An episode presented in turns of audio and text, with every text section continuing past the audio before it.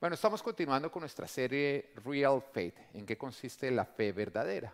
Y veníamos o venimos hablando acerca de la historia de los, del hijo pródigo, que nos cuenta que un padre tenía dos hijos, uno mayor, uno menor, y el menor se acercó a él y le dijo, papá, quiero que me des mi parte, lo que me corresponde en mi herencia. Así que el padre toma la decisión de distribuir la herencia entre los dos hijos, pero el hijo menor toma la decisión de tomar su herencia e irse lejos de la casa, lejos del padre, para vivir su vida sin tener en cuenta todo lo que el padre le había enseñado. Fue un hijo que despreció todas las enseñanzas del padre y más bien se entregó a vivir a su propia manera. Lógicamente las consecuencias vinieron, este hijo terminó derrochando todo lo que tenía y viviendo tal grado de pobreza que terminó empleándose para alimentar unos cerdos. Y nos dice la palabra que era tanta el hambre que él tenía que cuando miraba lo que los cerdos comían decía, cuánto quisiera llenarme el estómago de la comida de estos cerdos. O sea, envidió cerdos. Su pobreza era peor que la de los cerdos. Los cerdos eran ricos al lado de él. Así que este hombre recapacita, diga, recapacitó. Oh, qué bueno recapacitar, ¿no? Que es entender que tú no tienes que vivir como estás viviendo, tú puedes vivir con Dios. Eso es recapacitar. No insistas en una vida sin Dios cuando tú puedes vivir con Dios. Este hijo recapacitó y dijo, oiga, ¿por qué yo estoy viviendo así? Si en la casa de mi padre los jornaleros jornaleros eran eh, siervos que ni siquiera vivían en la casa del, padre, sino que entraban, hacían su función, se ganaban su jornal del día y se iban. Él decía, hasta los jornaleros pueden comer mejor que yo. Así que dice, ya sé, voy a volver a la casa de mi padre y le voy a decir, padre, no soy digno de que se me llame tu hijo. Entonces hazme como uno de los jornaleros. Y acá quiero hacer pausa. No soy digno de ser uno de tus hijos. ¿Alguna vez te ha pasado eso? ¿Alguna vez te ha pasado que vienes a la iglesia y cuando vas a levantar las manos para alabar a Dios, como que el diablo te dice, oiga, después de lo que usted hizo ayer, ahí levantando las manos, ¿de verdad? ¿Mm? Que tú vas a orar y el diablo te hace sentir indigno como, de verdad, usted está pidiendo después de lo que usted y yo sabemos, que usted estuvo mirando, con lo que estuvo coqueteando, lo que estuvo haciendo. ¿Alguna vez te ha pasado eso, que no te has sentido digno? Que dices, no, hoy, hoy no me siento digno levantar las manos y llegar a papá Dios. Pero hay otras veces en que es contrario, ¿no? Llegamos sintiéndonos dignos, ¿no? Porque es que, wow, yo hace tiempos que no peleo con mi esposa o que mi esposa no me pelea, cualquiera de las, de las que ocurra en tu caso, ¿no es cierto? Y de pronto tú llegas como sintiéndote, ese día tú levantas las manos y sientes que el Señor te pone la aureola, te entrega el arpa y las alas te salen, ¿no? Te sientes como el angelito y te sientes digno. Pero déjame decirte que nunca somos dignos. Estamos más cerca de la verdad cuando no nos sentimos dignos que cuando nos sentimos muy dignos.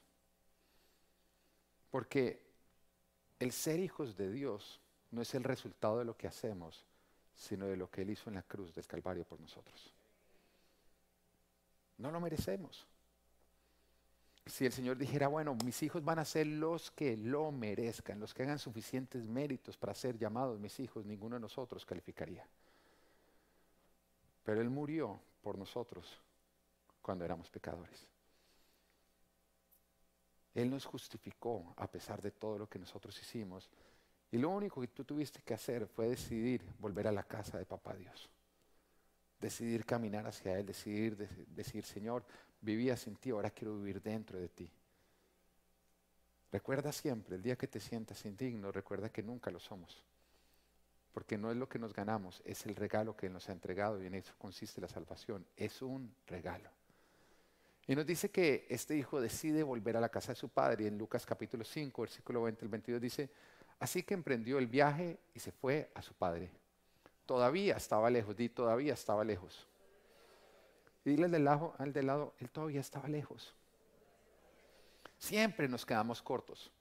Siempre va a haber algo que nos va a faltar para estar ahí. Pero ahí dice, cuando todavía estaba lejos, su padre lo vio y se compadeció de él. Salió corriendo a su encuentro, lo abrazó y lo besó. Nuestro encuentro con Dios no es por dónde estamos, sino porque Él corre a nosotros. Es el resultado de que Él recorra esa distancia donde nosotros nos quedamos cortos. Y dice, el joven le dijo, papá, he pecado contra el cielo y contra ti, ya no merezco que se me llame tu hijo. Pero el padre ordenó a sus siervos, pronto, traigan la mejor ropa para vestirlo, póngale también un anillo en el dedo y sandalias en los pies. Qué hermosa historia, ¿no? Porque nos damos cuenta que el hijo llegó sin sentirse digno, lógicamente vistiendo todas sus ropas de inmundicia. Con estas ropas el diablo constantemente le recordaba que él no era digno de, porque el diablo nos tiene convencidos de que nosotros somos el resultado de lo que hacemos y nos pone a hacer para no llegar a ningún lugar. Pero el Padre dice, no, tú no eres el resultado de lo que haces, más bien haz de acuerdo a lo que yo te he llamado, hijo mío. Y le quitó estos harapos viejos y le puso las mejores ropas, que eran las ropas de quién? Del Padre, para que siempre que alguien lo viera dijera, ese es el Hijo del Padre. Porque cuando tú ves a alguien vistiendo las ropas de otro, tú dices, este tiene que ser el Hijo. Cuando tú ves en una empresa, yo les contaba a ustedes que mi primer trabajo fue en la empresa de mi papá y yo no compraba corbatas, sino me ponía las de él. Todo el que conocía las corbatas de mi papá, aunque no supiera quién era yo, decía, este debe ser el hijo, porque es la única manera en que puede tener la ropa del padre. Pero después de que le cambia eh, la ropa, llega el siguiente elemento que le entrega, donde llama al siervo y le dice, siervo,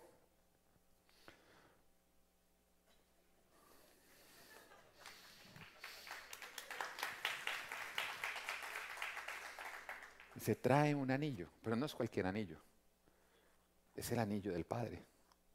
Y en ese instante le pone el anillo. Pero cuando le está poniendo el anillo, lo que realmente le está devolviendo es la autoridad de la casa. El anillo en la Biblia es un símbolo de autoridad. Lo que estaba diciendo es, él no solamente es nuevamente heredero, cuando él hable, cuando él habla a cualquiera de los siervos, es como si el Padre estuviera hablando. En otras palabras, lo que Él diga está respaldado por el Padre. Pero eso está hablando acerca de ti y de mí. Cuando nosotros nos volvemos hacia Dios, Él no solamente nos quita los harapos viejos y nos viste con su mejor ropa, esa identidad de que somos hijos de Él, sino que también nos da autoridad para que de aquella manera, cuando nosotros obremos, sea respaldado por el Padre. Encontramos justamente este símbolo de autoridad en la Biblia, en el primero de los casos fue en Génesis capítulo 41, versículo 42, versículo 41 y 42, y dice, así que el faraón le informó a José, mira, yo te pongo a cargo de todo el territorio de Egipto. De inmediato el faraón se quitó el anillo oficial y se lo puso a José.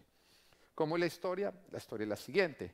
Jacob tenía varios hijos, pero uno de ellos era José, y era el hijo favorito. Y esto causó un gran celo entre todos sus hermanos, que lo tomaron y lo vendieron como esclavo. Al venderlo como esclavo, llegó a la casa de uno de los funcionarios del faraón, llamado Putifar. En la casa de Putifar, él empezó a estar a cargo de todo lo de su amo y empezó todo a prosperar porque él contaba con el favor de Dios. Pero lastimosamente la esposa de Putifar le echó el ojo a José. Y José decidió temerle más a Dios y no ceder a la tentación. Fue sabio en aquello. Sin embargo, eso llevó a que la esposa de Putifar lo acusara falsamente de que le había intentado abusar de ella. Debido a esto, fue metido en la cárcel. Y después de pasar un gran tiempo en la cárcel, llegaron ahí dos funcionarios del faraón, el copero y el panadero, que habían indispuesto al faraón y habían terminado allá. Así que un día estos hombres contaron que tuvieron un sueño cada uno. José les interpreta el sueño y les deja saber que uno, el sueño le significa que a los dos días va a morir el otro, en cambio, se le va a devolver su posición. David le dice al que se le devolver la posición, yo te pido que te acuerdes de mí y le cuentes al faraón de mí para ver si yo puedo salir de esta cárcel. Sin embargo, este hombre salió y se olvidó de José. Pasado un tiempo, el faraón tuvo un sueño. En el sueño, él veía siete vacas gordas, como la que me va a comer ahorita después de que salga del servicio, y después siete vacas eh, flacas que se devoraban las gordas. Así que él quedó muy perturbado por este sueño y empezó a preguntarle a todos los sabios de Egipto qué significaba, ninguno le dio respuesta y de pronto este funcionario que había estado en la cárcel dice, en la cárcel hay un hombre a quien Dios le da la interpretación de los sueños. El faraón manda a llamar a José. José viene, le interpreta el sueño y le deja saber lo que está por ocurrir es que vienen siete años de prosperidad, pero después de esos años de prosperidad van a venir siete años de hambre. Es por eso que tienes que dar una buena administración a la abundancia para que no solamente supla los siete años de abundancia, sino también los siete años de escasez. En ese instante, el faraón, al darse cuenta de que José contaba con la sabiduría de Dios, el favor de Dios, decide ponerlo a cargo de todo Egipto. Dice, tú estarás encargado de dar la administración de Egipto para que de esa manera en la escasez nosotros estemos en abundancia. Pero ¿qué hubiera pasado si José hubiera recibido la asignación sin autoridad? ¿Qué hubiera pasado si le hubiera dicho, tú vas a estar a cargo de todo? Y de ahí hubiera salido José a decir, bueno, mire, entonces organícenme la provisión de esta manera. Y todo el mundo hubiera dicho, ¿y quién es este? Y nadie le hubiera obedecido. Si hubiera dicho, tráigame por favor tal porción o tal porcentaje de todo lo que produzcan porque lo vamos a guardar para los años de escasez. Y todo el mundo hubiera dicho, este, y, y no hubiera pasado nada. Lo que hubiera ocurrido es que se le hubiera entregado una asignación sin la capacidad de hacerlo. Y en eso consiste la autoridad. La autoridad consiste en que Dios te da una asignación y te da la capacidad para llevar a cabo esa asignación. Y esto se representa con el anillo. Cuando José hablaba, la gente decía, ¿quién es este? Pero este anillo decía, tiene el respaldo del faraón. En otras palabras, cuando tú lo desobedeces, tú estás desobedeciendo al faraón. Pero llevémoslo a cómo aplica con nosotros. Dios te ha dado autoridad. Y esa autoridad es su respaldo. Pero ese respaldo y esa autoridad no son para que tú las uses con usos egoístas, sino para cumplir la asignación que Él te ha dado. Y ahí consiste en que nosotros recibamos la autoridad que viene por parte de Dios. Cuando tú vuelves a Dios, Él le da propósito a tu vida. Un propósito que está dentro del reino mismo. Y te da la autoridad, que es la capacidad para cumplirla. En Juan capítulo 15, versículo 16, que es uno de los versículos que más me gusta, dice, no me escogieron ustedes a mí, sino que yo los escogí a ustedes. Acá está hablando Jesús y le está hablando a sus discípulos. No me escogieron ustedes a mí, sino que yo los escogí a ustedes. ¿Por qué me gusta tanto? Porque muchas veces nosotros nos gloriamos de conocer a Dios. Cuando lo cierto es que tú lo único que hiciste fue corresponder al amor que Él te dio desde un inicio. Desde la eternidad, Él ya te había escogido. Desde la eternidad, Él ya te tenía apartado para un propósito que Él ya había diseñado de antemano. Y a lo largo de nuestra vida, Él simplemente lo usó todo para que nosotros nos volteáramos y lo viéramos a Él. Hay muchos que dicen, el día que yo encontré a Dios, Dios no estaba perdido, el perdido eras tú. Dios te encontró a ti y te buscó y te tomó en sus brazos y te dio propósito. Dice, no me escogieron ustedes a mí, sino que yo los escogí a ustedes y los comisioné, y comisioné, para que vayan y den un fruto que perdure. Así el Padre les dará todo lo que le pidan en mi nombre. Mira lo que nos está diciendo, nos está comisionando. Comisionando es cuando alguien te hace un encargo de llevar a cabo algo. En el momento que nosotros nos entregamos a Dios, al Señor, Él nos entrega un encargo. Tenemos una misión, una visión, un propósito. Y tú nunca vas a ser más realizado en tu vida que cuando vives, cuando, cuando vives para, lo que fuiste creado. Porque es cuando se va a cumplir todos los componentes que Dios puso estratégicamente en ti. Cuando yo miro este celular, este celular tiene diferentes aplicaciones, funciones, que fueron puestas ahí por el diseñador con un propósito específico. Ahora, si yo quiero sacarle el jugo a ese celular, usar todo lo que acá está puesto, ¿en dónde yo debo buscar? en quien lo diseñó o no. Porque si yo no tengo en cuenta el manual, quien lo diseñó, pues yo lo voy a usar simplemente para hacer llamadas y ya.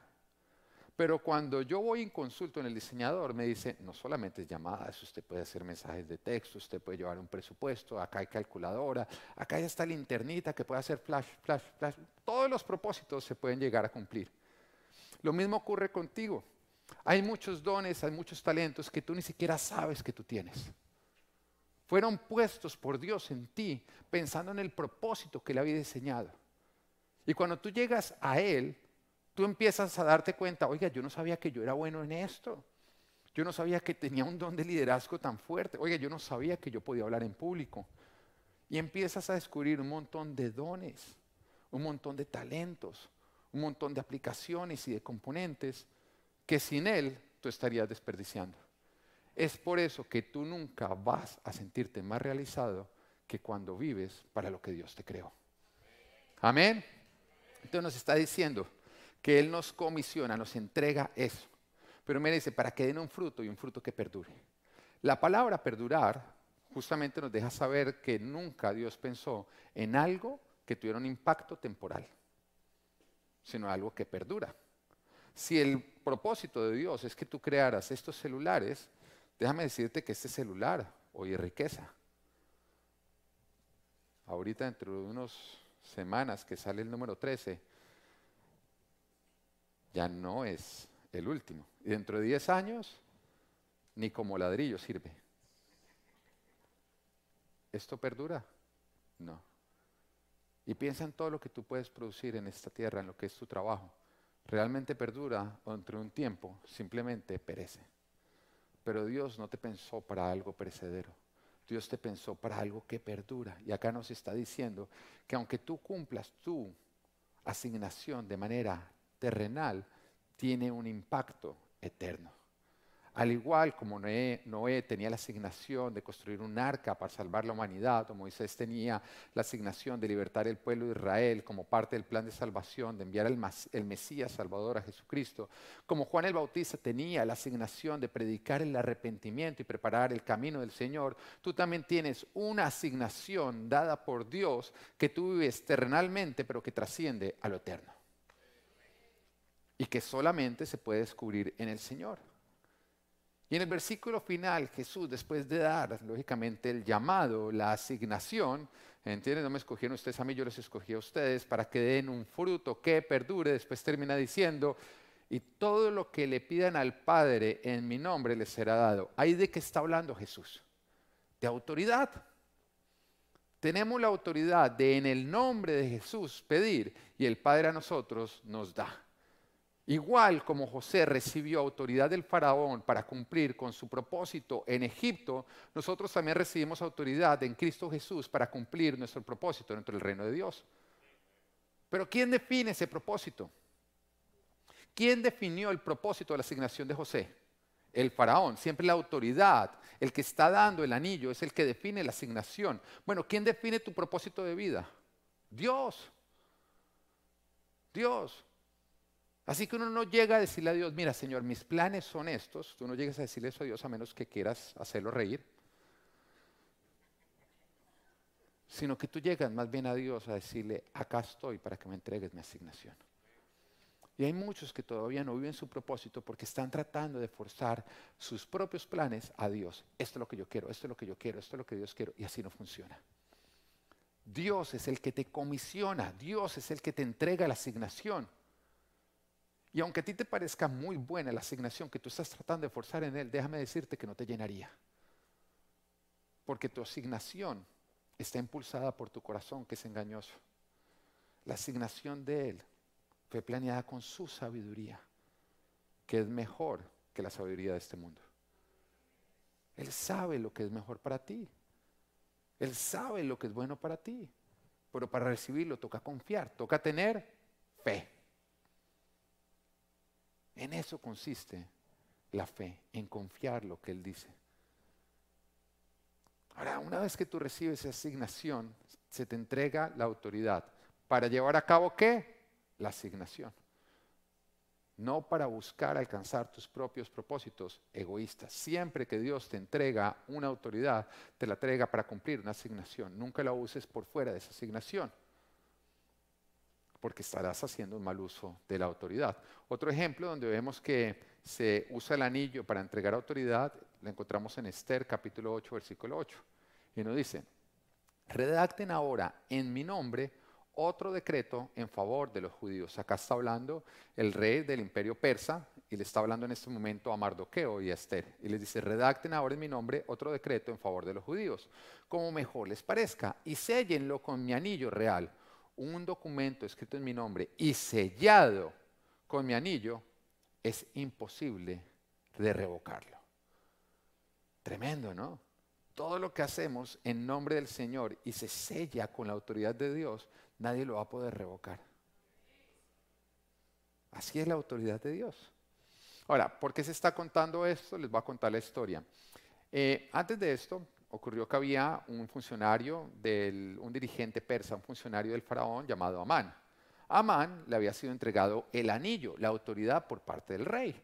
Pero lastimosamente Amán no usó esa autoridad, ese anillo, para los propósitos del reinado o del imperio, sino que lo empezó a hacer, a dar uso con un propósitos egoístas. Él odiaba al pueblo judío.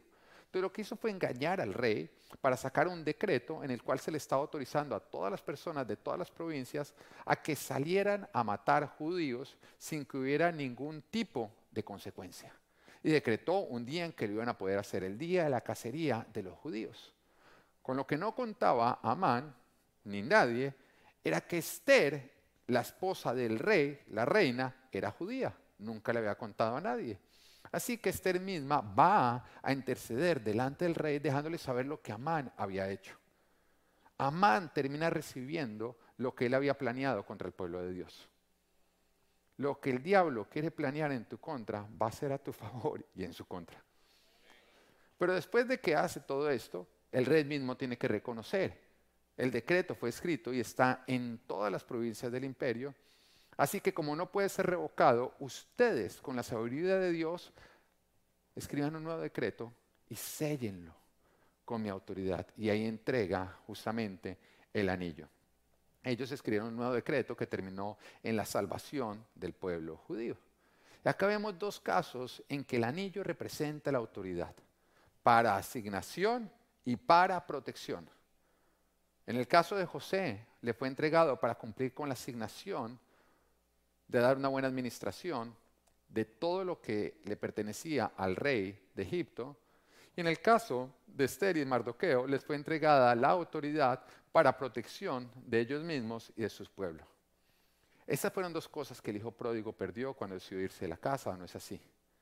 En el momento en que él se va de casa, él estaba renunciando a su asignación dentro de la casa y lógicamente a la protección del padre y estaba yendo a exponerse a, peligros y a despropósito para su vida. La autoridad que el padre le había dado era para cumplir su asignación de casa. Abandonar la casa era abandonar su asignación. La protección estaba dentro de la casa. Al irse de la casa, se salía de esa protección. ¿Tú te hubieras imaginado donde el hijo hubiera tomado este anillo, hubiera llegado a esos lugares donde no se reconocía la autoridad del padre, hubiera intentado decir en el nombre del padre esta es la autoridad. Y tratar de hacerlo. Todos se hubieran reído, ¿no? La autoridad que Dios te da no funciona fuera de Dios. Fuera de Dios no hay ni protección ni asignación. Y hay muchos que están tratando de usar ese anillo en lugares donde no se reconoce la autoridad de Dios. Y cuando tú decides vivir para el reino de las tinieblas, rodeado del reino de las tinieblas, haciendo todo lo contrario a Dios, esa autoridad no funciona. Esa autoridad se pierde. Si tú no estás en sujeción al Padre, la autoridad se pierde. La autoridad de Dios se nos da para asignación y para protección.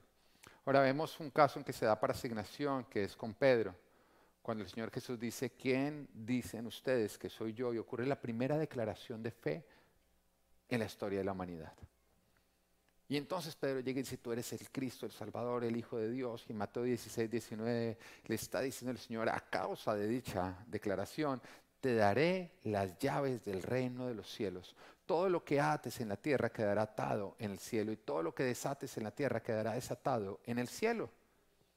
Mira lo que está diciendo, te doy autoridad para que tú ates y desates tanto en el cielo como en la tierra. En otras palabras, la autoridad que Dios nos da es tanto en el mundo físico como en el mundo espiritual. Para que al igual que José en Egipto, que todo le obedecía para cumplir su asignación, lo mismo ocurra con nosotros dentro de nuestra asignación. Que todo nos obedezca para el cumplimiento de dicha asignación. Ahora, en cuanto para protección, la palabra nos dice en Efesios 6:12, porque nuestra lucha no es contra seres humanos, sino contra poderes, contra autoridades, contra potestades que dominan este mundo de tinieblas, contra fuerzas espirituales malignas en las regiones celestiales. Nos está hablando a nosotros que sí, hay un mundo espiritual, hay un mundo caído, hay un, hay un diablo y hay miles de demonios que quieren destruirnos.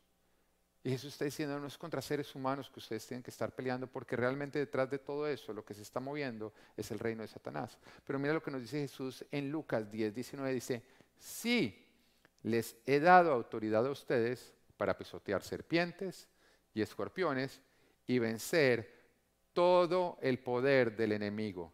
nada les podrá hacer daño. Dígales de lado, nada nos podrá hacer daño. Oye, hay algunos que le tienen un miedo al diablo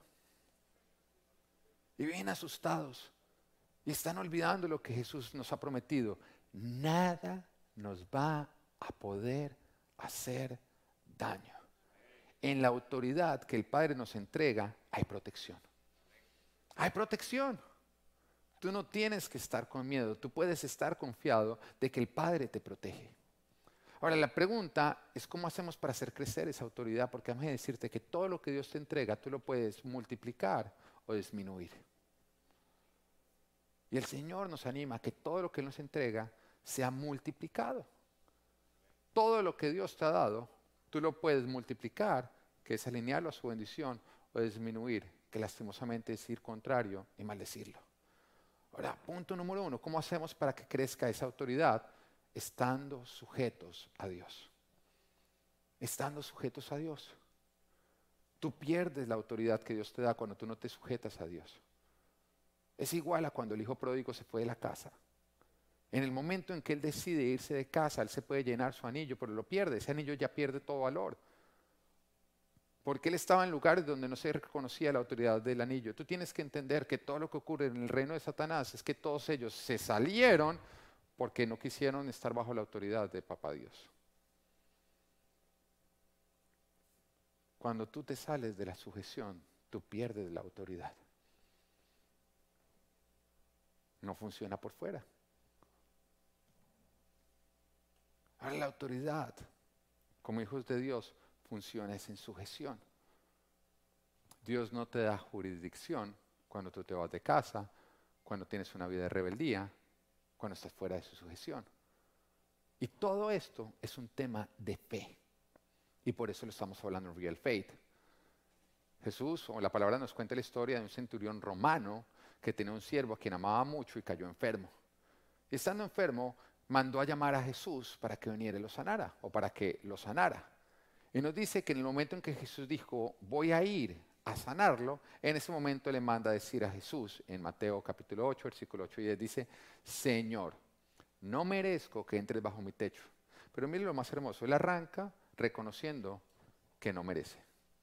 Que sus acciones no son las que van a desatar que Jesús vaya él comprende que no es debido a sus esfuerzos, sino es debido a la gracia, que es el primer componente, es entender que tú no eres hijo por lo que has hecho, sino por lo que Él hizo en la cruz del Calvario. Amén.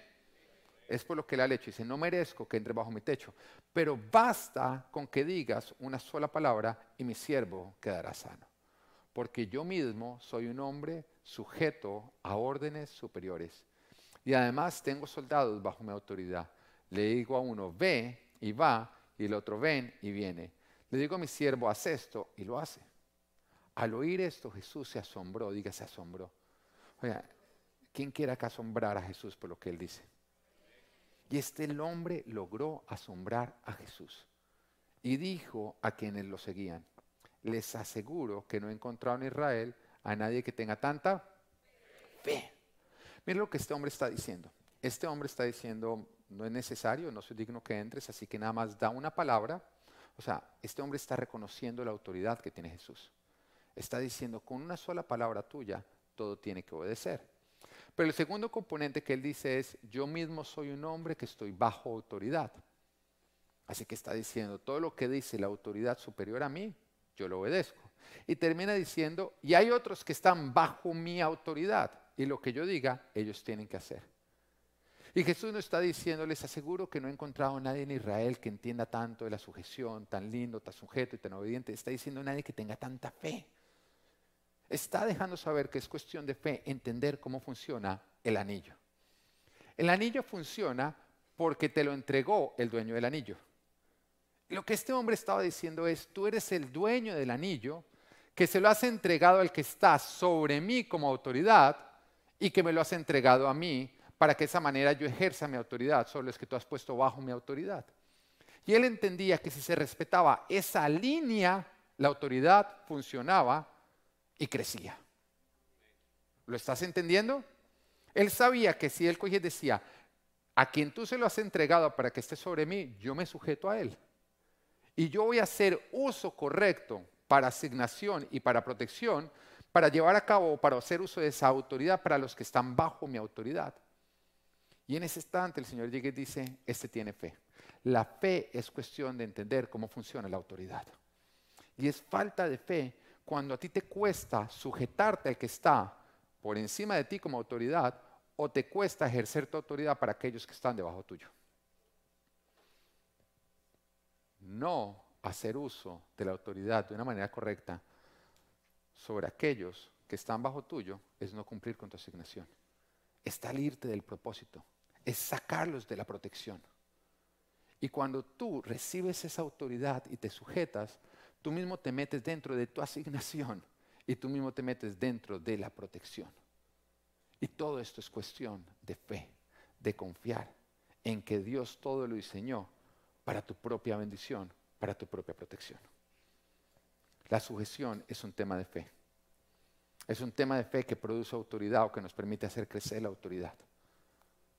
Siempre que tú cargas con autoridad, siempre que el Padre te entrega una autoridad, hay alguien que te la quiere robar. El diablo está detrás de estos anillos. Es la razón por la cual Él se reveló. Porque Él quiere estos anillos. Y te lo quiere robar. Y en la Biblia nos encontramos muchos ejemplos de cómo Satanás está detrás de esos anillos, pero quiero hablarte de dos. El primero de ellos, Adán y Eva. Mira lo que nos dice la palabra. El Señor creó todo. Él dice, hágase la luz, hace la luz, y después con su boca empieza a organizar, que lo mojado a un lado, lo seco a otro lugar, a otro lugar, empieza a crear la vegetación, los animales, las aves, crea al hombre. Pero a partir del momento en que Él crea al hombre, en ese instante le entrega un anillo. Y pone al hombre y le dice, yo te entrego todo lo creado para que tú lo administres. Le está entregando un anillo, ¿no? Y el hombre tiene autoridad sobre todo lo creado. Después de eso, crea a la mujer, la saca de la costilla y lógicamente la mujer está bajo la sujeción del hombre.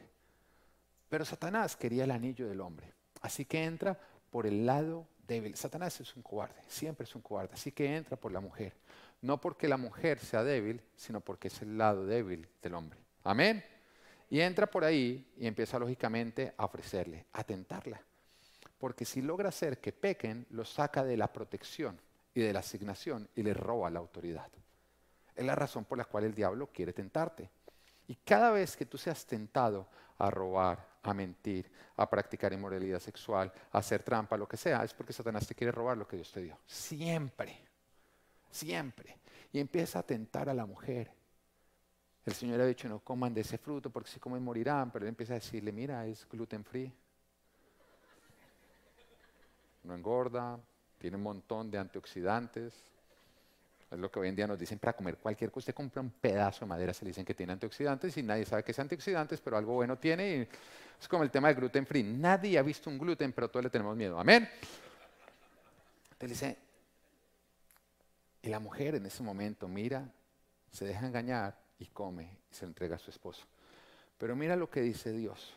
Cuando llama a Adán, le dice, maldita será la tierra por tu culpa. En otras palabras, iba a ser bendita o estaba bendecida porque estaba bajo tu administración, bajo tu asignación, porque tú tenías la autoridad y le podías dar una buena administración. Pero le diste pésima administración porque ahora la autoridad la tiene Satanás. Y la va a usar para destruir, robar y matar. Ahora, vayamos en el tiempo.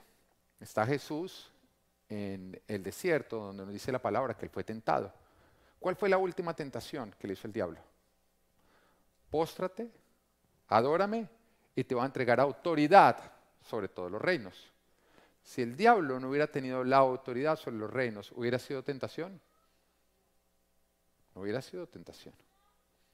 Eso quiere, o eso nos muestra a nosotros, que el diablo tenía la autoridad. ¿Por qué? Porque Adán la había perdido cuando se había rebelado contra Dios. El diablo quiere engañarte para que tú pecas, para que tú peques. Porque al hacerlo te quita autoridad, te roba asignación y te saca de la, de la protección de Dios y te pone para destrucción. El otro ejemplo lo encontramos en Mateo capítulo 12, versículo 43, que dice, cuando un espíritu maligno sale de una persona, ¿por qué sale? Porque alguien con la autoridad dada lo expulsa y la palabra de Dios lo dice. Jesús dijo, los que crean en mí expulsarán demonios. Nos da autoridad sobre el mundo espiritual. Dice, cuando un espíritu maligno sale de una persona, va por lugares áridos buscando descanso sin encontrarlo. Entonces dice, volveré a la casa de donde salí. Cuando llega, la encuentra desocupada, barrida y arreglada. Luego va y trae a otros siete espíritus más malvados que él y entran a vivir allí. Así que el estado postrero de aquella persona resulta peor que el primero. Así le pasará también a esta generación, diga, malvada. ¿Qué es malvado? Aquel que no está sujeto a Dios. Eso es lo que se considera mal, que está en rebeldía con la máxima autoridad, que es Dios. Eso es lo que nosotros conocemos como malvado.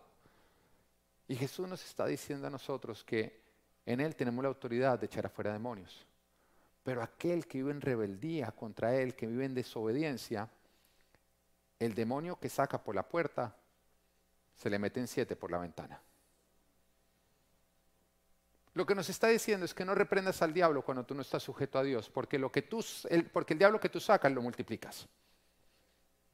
Y hay muchos que creen que la guerra espiritual es andar reprendiendo demonios.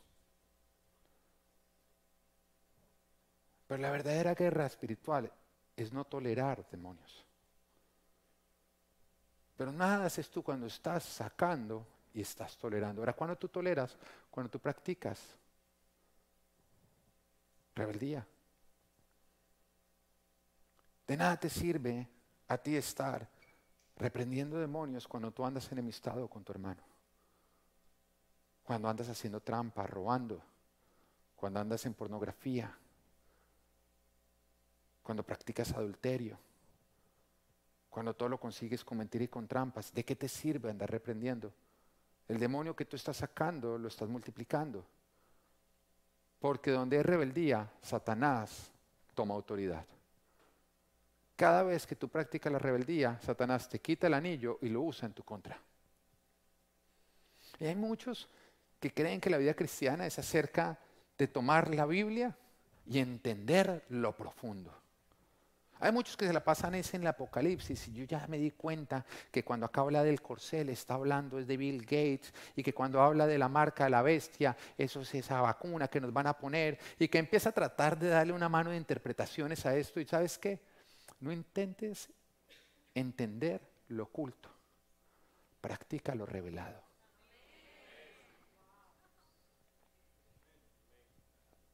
Y a mí a veces, pastor, ¿usted qué opina? ¿Usted cree que el corcel es? Me empiezan a hablar de todo eso. Yo le digo, mira, ¿sabes qué? Estoy tan ocupado practicando el amar al prójimo como a mí mismo. El no acostarme peleando con mi esposa. El honrar a mis padres. El darle una buena... El problema de dejarme entrar la mamá al servicio, ¿no es cierto? Estoy tan ocupado practicando lo que es claro que no va a perder el tiempo interpretando lo que no lo es.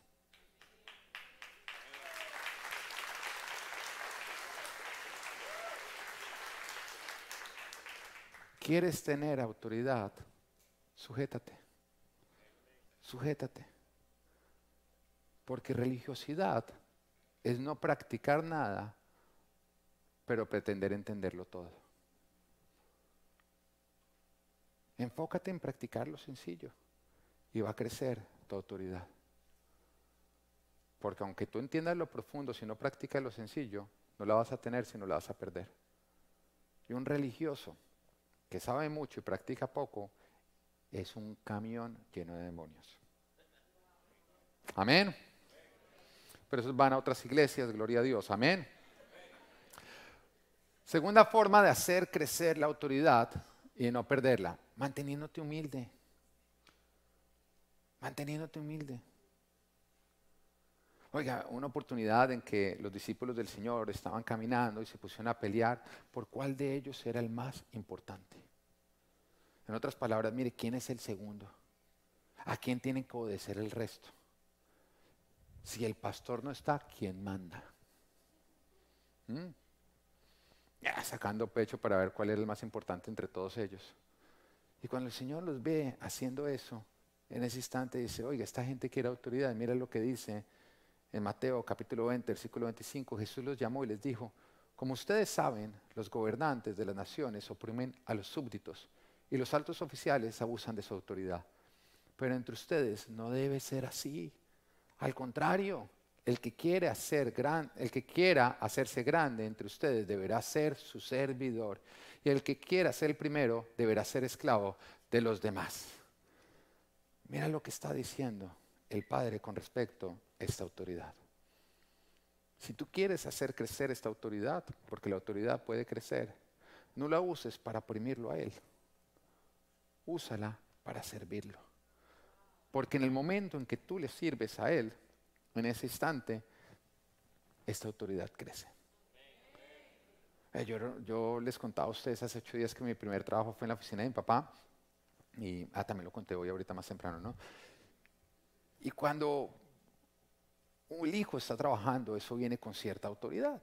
Yo podía entrar a la oficina de mi papá sin ser anunciado, sin tener una cita. Su hijo estaba entrando, era lo que yo sabía que podía hacer. El resto tenía que pedir cita tiene un instante, pero no, el hijo puede entrar. No solamente eso, sino que uno también tiene una autoridad, porque al fin y al cabo lo que es del padre le pertenece a los hijos. Y los demás empleados lo sabían, que cuando hablaba el hijo no estaba hablando cualquiera, estaba hablando el hijo, el heredero.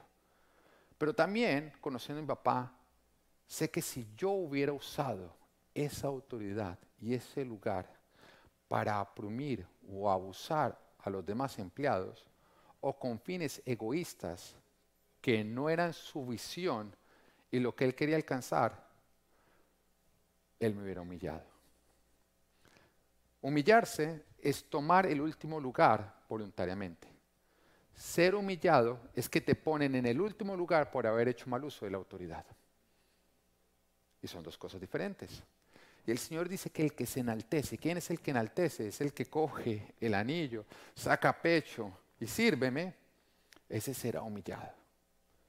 El que hace mal uso de la autoridad le será quitada y será puesto en el último lugar para que aprenda.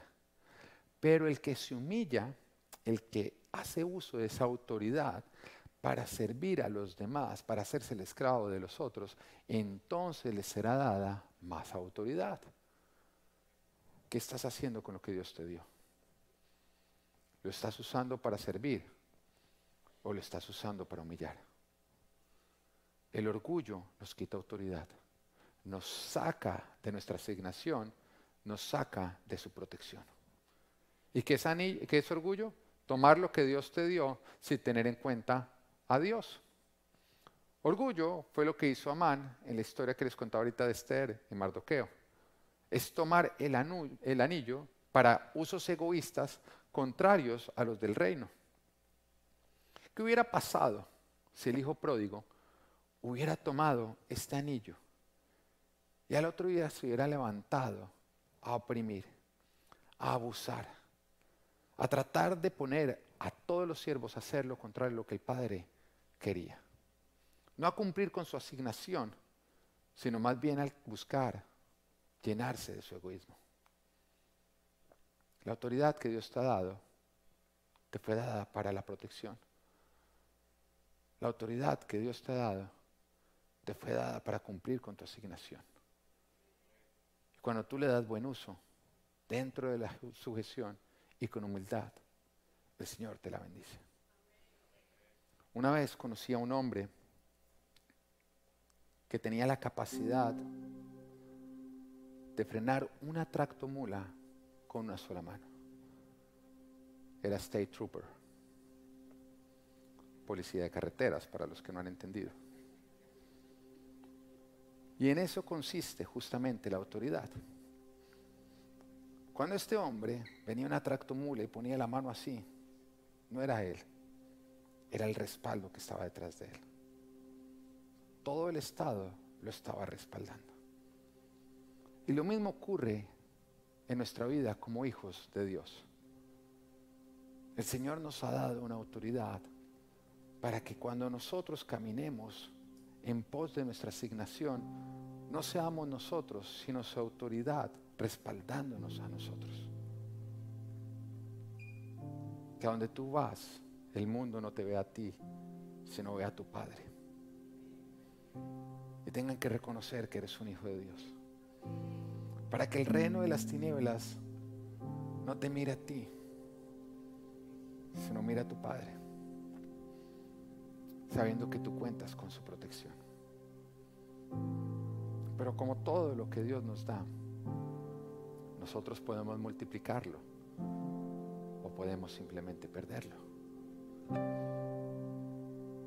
Y la palabra nos cuenta la parábola de los talentos, en la cual un señor llamó a tres siervos y a uno le entregó cinco mil monedas, a otro le entregó dos mil, a otro le entregó mil. Y se fue. Pero al regresar los llama cuentas para ver qué habían producido. Y uno produjo cinco mil más y él lo aplaudió, otro produjo dos mil más y el Señor lo aplaudió. Pero el que le ha entregado las mil, ese no. Ese producto de la pereza, del miedo, porque me dice, tuve miedo, de vivir de una manera egoísta, lo había enterrado en sí mismo. El Señor en ese momento ardió en ira. Ardió en ira porque falta de fidelidad es cuando tú no multiplicas lo que Dios te ha confiado. Así que tomó eso y se lo quitó, le quitó hasta lo que no tenía para entregárselo al que había sido más fiel. Todo lo que Dios te da, Dios te va a rendir cuentas de ello. Y cuando tú le das una buena administración, Dios lo multiplicará. Pero cuando tú le das una mala administración, ya sea por miedo, ya sea por pereza, ya sea por egoísmo, será quitado y le será entregado a otro. Esto es real faith. Haz buen uso de tu autoridad. Que Dios te bendiga.